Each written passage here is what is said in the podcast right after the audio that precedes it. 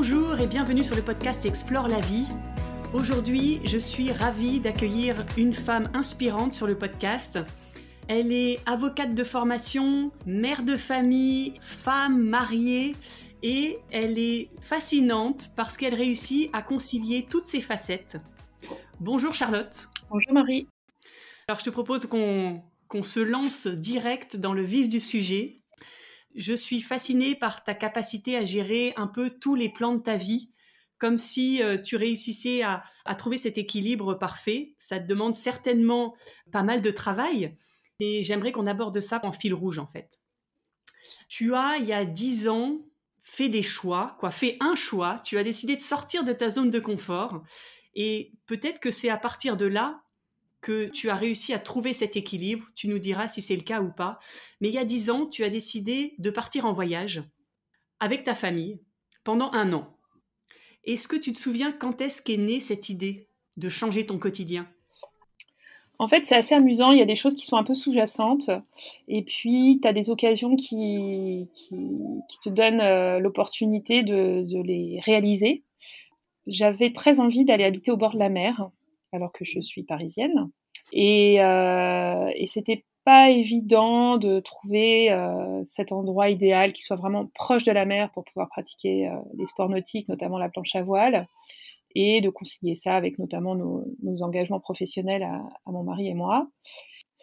Et mon mari, il avait quelqu'un dans son entourage professionnel qui lui a dit, écoute, faut vivre les choses à 100% dans tous les domaines dans le domaine familial, dans le domaine euh, du couple, avec les amis, au boulot, etc. Il faut tout vivre à 100%. Ça peut paraître complètement fou, mais en fait, euh, chaque chose qu'on fait, chaque instant qu'on vit, essayer de le vivre vraiment avec la conscience du, moment qu'on vit. Et là, on s'est dit, mais oui, en fait, c'est énorme. On a tellement envie de ça euh, que, qu'il faut le faire. Et lorsque cette situation s'est présentée, j'ai, j'ai sauté sur l'occasion, évidemment, avec euh, l'enthousiasme de mon mari également. Tu lui as proposé, vous vous êtes mis d'un commun accord, euh, parce que c'est vrai qu'entre aller au bord de la mer en France et puis, alors ton voyage, c'était, je l'ai pas décrit, mais c'est un an en Amérique latine, en famille, et à dormir dans un van. Donc il y avait du challenge là quand même. Oui, c'est vrai. C'est vrai qu'il y avait du challenge, mais nous, on voyait pas le challenge. On voyait surtout euh, l'opportunité euh, géniale d'aller pratiquer euh, la planche à voile sur tous les spots d'Amérique du Sud et aussi de faire une sensibilisation à, à, la problématique des déchets aquatiques. Et en fait, c'était ça. En fait, c'était ça notre rêve. Et on a eu la chance extraordinaire de pouvoir le faire pendant un an.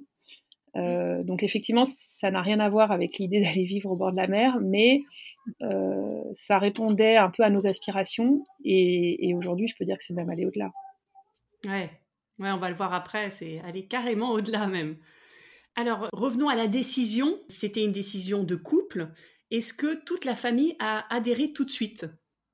C'est vrai que c'était une décision de couple, donc il n'y a pas eu de sujet entre nous, euh, entre mon mari et moi. Les enfants étaient assez jeunes, ils avaient 3, 5 et 8 ans. Donc euh, il n'y a pas eu de souci particulier. Euh, les plus jeunes étaient ravis à l'idée qu'on passe du temps avec eux. Je crois qu'ils n'avaient même pas très bien compris ce qu'on allait faire. Et l'aîné, euh, l'aîné était, ravi également de pouvoir partir un petit peu, découvrir d'autres horizons. tu sais, quand on lui dit bon bah écoute, tu n'iras plus à l'école, bon on fera l'école dans le, camping-car, mais bah forcément il est partant.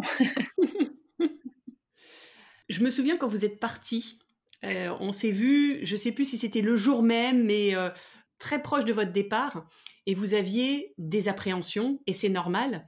Est-ce que tu te souviens dans quel état d'esprit vous y étiez quand vous avez claqué la porte de l'appartement? Parce qu'il y a une décision qui est prise, oui, mais quand on est le jour J à l'heure dite, qu'est-ce qu'on ressent?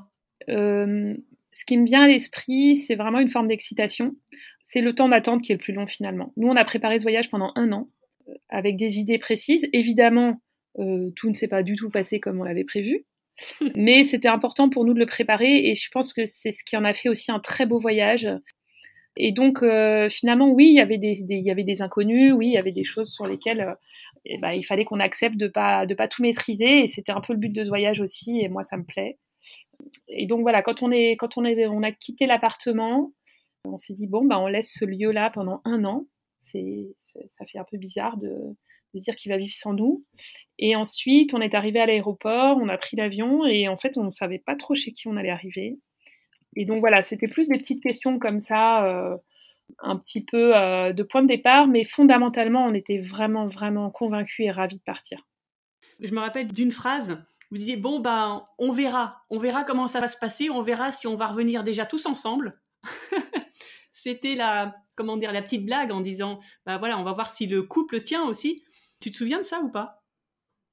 Je comprends, je comprends cette phrase effectivement. Euh, en fait c'est c'est on se lance dans une aventure, on ne sait pas ce que ça va donner. On a eu beaucoup de questions, euh, on nous a dit waouh quel courage et tout. En fait, on se sentait pas du tout courageux. Mm. Euh, on se sentait surtout hyper content de, pouvoir réaliser un rêve.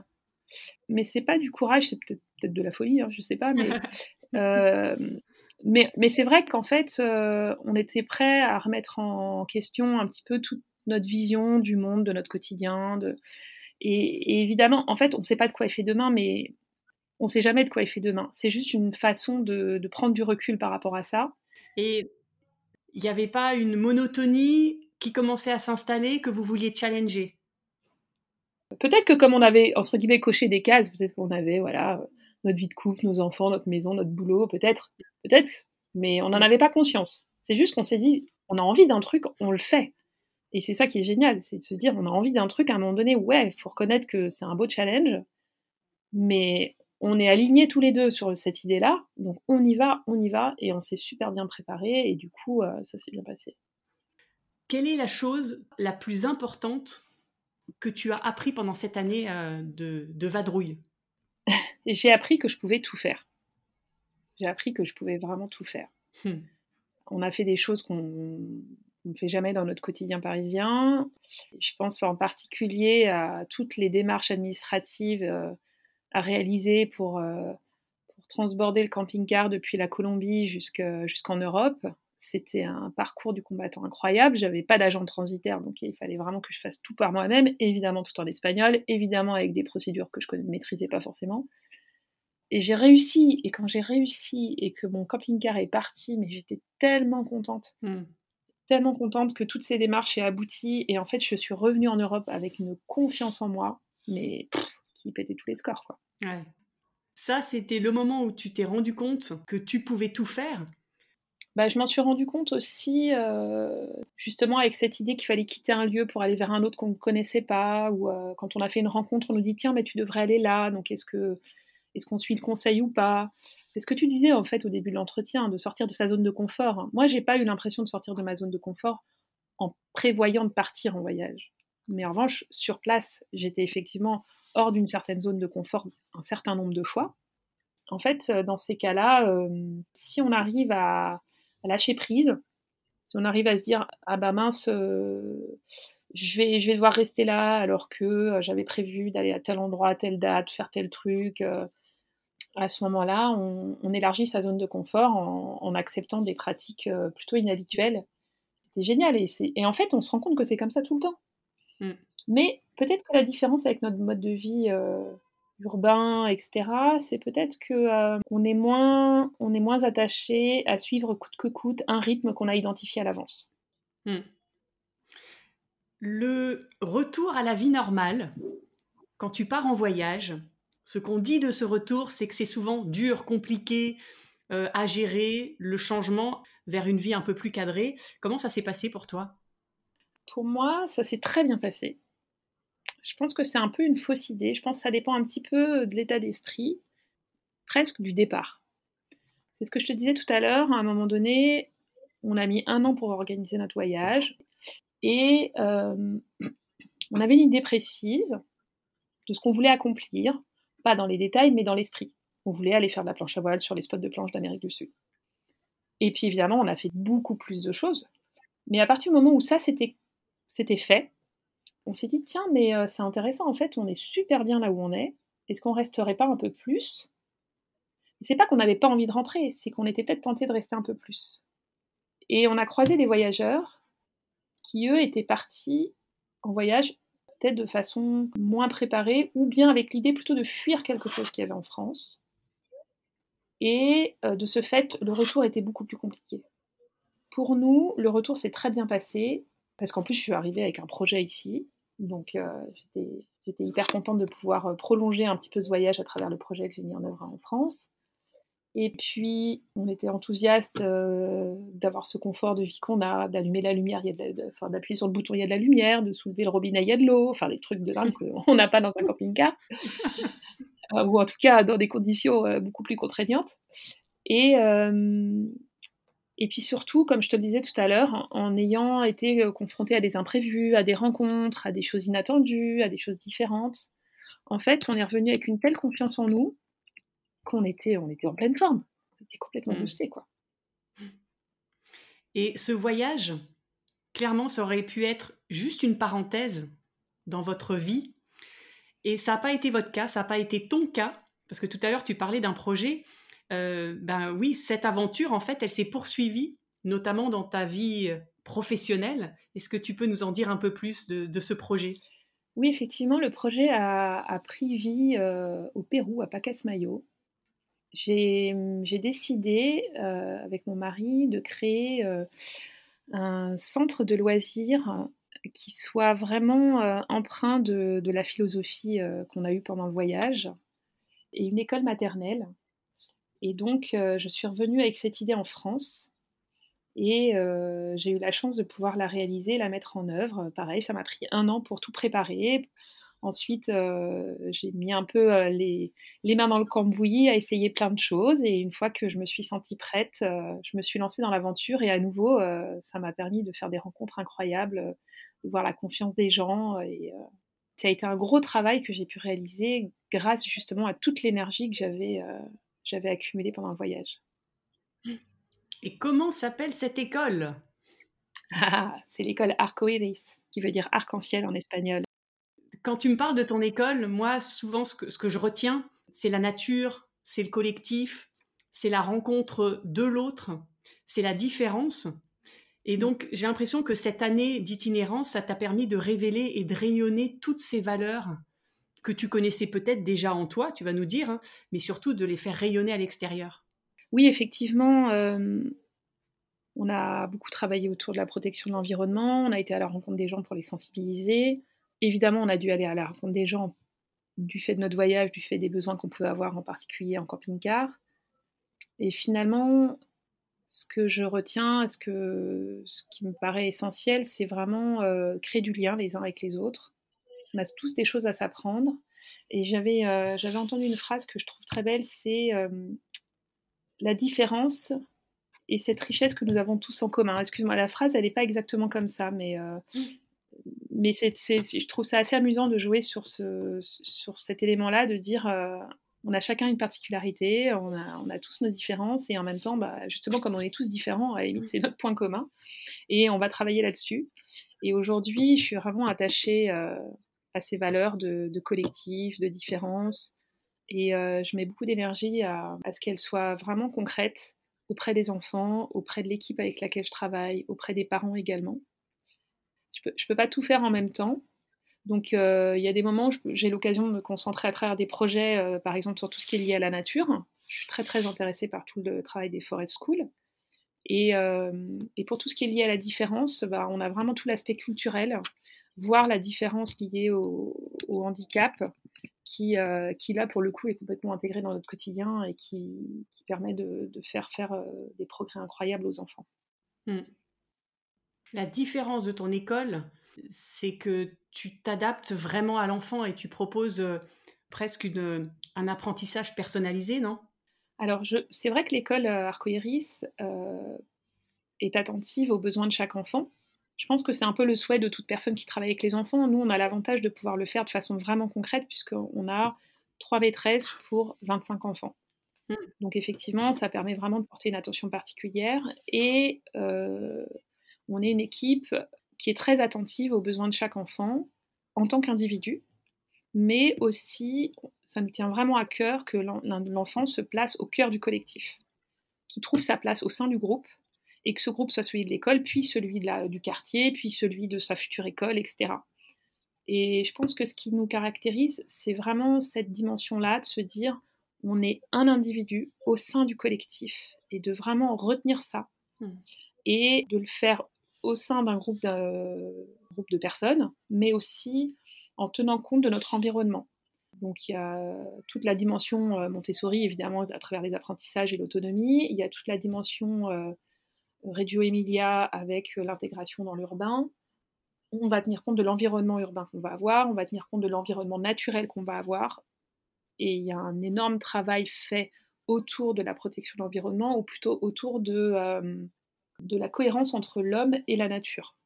C'est pas juste emmener les enfants sur une pelouse bien tondue et sur laquelle on n'a pas le droit de faire des trous, mais c'est aussi euh, découvrir la biodiversité au sens propre du terme. Et c'est incroyable, mais incroyable la façon dont les enfants se révèlent dans des environnements extérieurs. Beaucoup plus presque que dans, dans, des environnements intérieurs. Ce que tu leur proposes, c'est de, c'est de travailler toutes les relations en fait. C'est la relation avec eux, la relation avec ce qui les entoure, la relation avec la nature, la relation au monde finalement. Oui, moi, tu vois, s'il y a un truc que je voudrais que les enfants retiennent quand ils partent de mon école, c'est je peux avoir confiance en moi, j'ai euh, toutes les forces qui sont en moi, euh, que je peux activer quand je veux. On a tous des talents, on a tous des forces, etc. Je vais plutôt me concentrer là-dessus pour avancer. Et si à un moment donné je rencontre une difficulté, je vais les activer. Et comme le collectif est important, comme je vis dans cet environnement-là, ça ne veut pas dire que je suis toujours obligée d'être avec les autres, mais en tout cas, si je suis au contact des autres, euh, que je puisse avoir suffisamment confiance en moi pour garder ma propre identité et ma personnalité. Et en même temps, si à un moment donné je suis en conflit avec quelqu'un, euh, que je puisse l'exprimer et garder mon intégrité.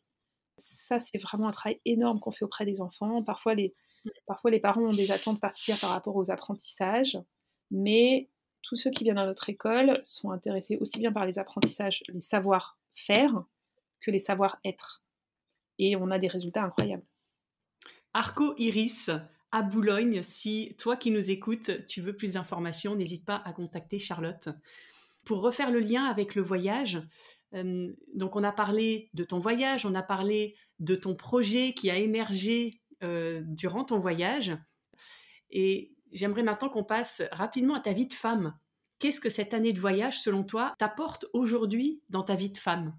Mmh. Dans ma vie de femme, bah, c'est toujours cet appétit de découvrir ce qui se passe euh, à droite à gauche, d'aller à la rencontre des gens. Je pense aussi que j'ai réussi, quand je suis arrivée, quand je suis rentrée de ce voyage, je voulais créer donc euh, cette école Arcoiris et j'avais à cœur que ça plaise à tout le monde. Et puis en fait, bah, comme on n'a pas tous les mêmes aspirations ou les mêmes besoins, forcément, ça n'allait pas forcément convenir à tout le monde. Et donc, au fur et à mesure des années, j'ai réalisé que j'avais vraiment une spécificité, étant focalisée sur les, sur les individus, étant aussi très sensible à tout ce qui était lié à la différence, au handicap.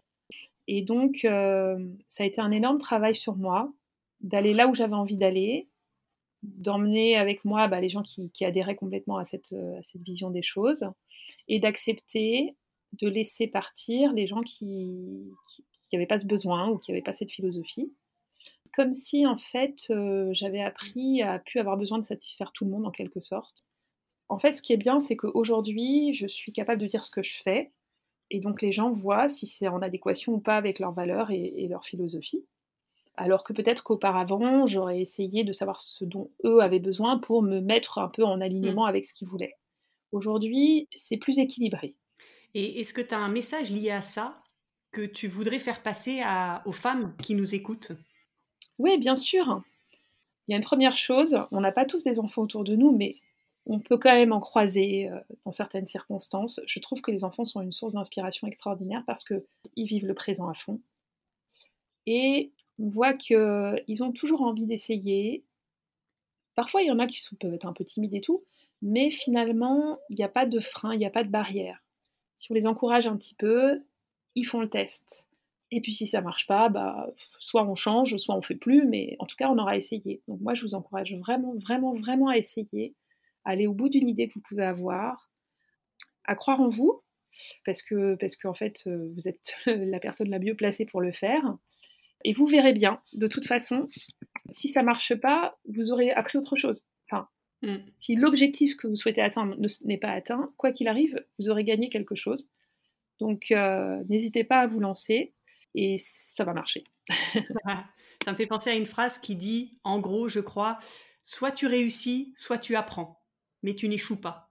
Oui, c'est ça, c'est important. Surtout en France, en France, c'est important de se dire que euh, mm. une erreur n'est pas un échec. C'est important de se dire allez, vas-y, continue. Euh, ça convient pas forcément, c'est peut-être pas le bon moment, ou mais en fait, on n'en sait rien tant qu'on n'a pas essayé. Donc, euh, si vous avez vraiment envie de le faire, il faut y aller. Il faut y aller, il faut se donner les moyens. Donc, il faut pas hésiter à rencontrer des gens, à poser des questions, à parler, pas seulement à regarder des tutos ou à regarder des TEDx ou des. Non, faut rencontrer les gens et ça, c'est c'est la meilleure façon d'aller euh, jusqu'au bout de vos idées. Merci Charlotte pour cet échange passionnant, profond, où tu nous as donné plein de clés.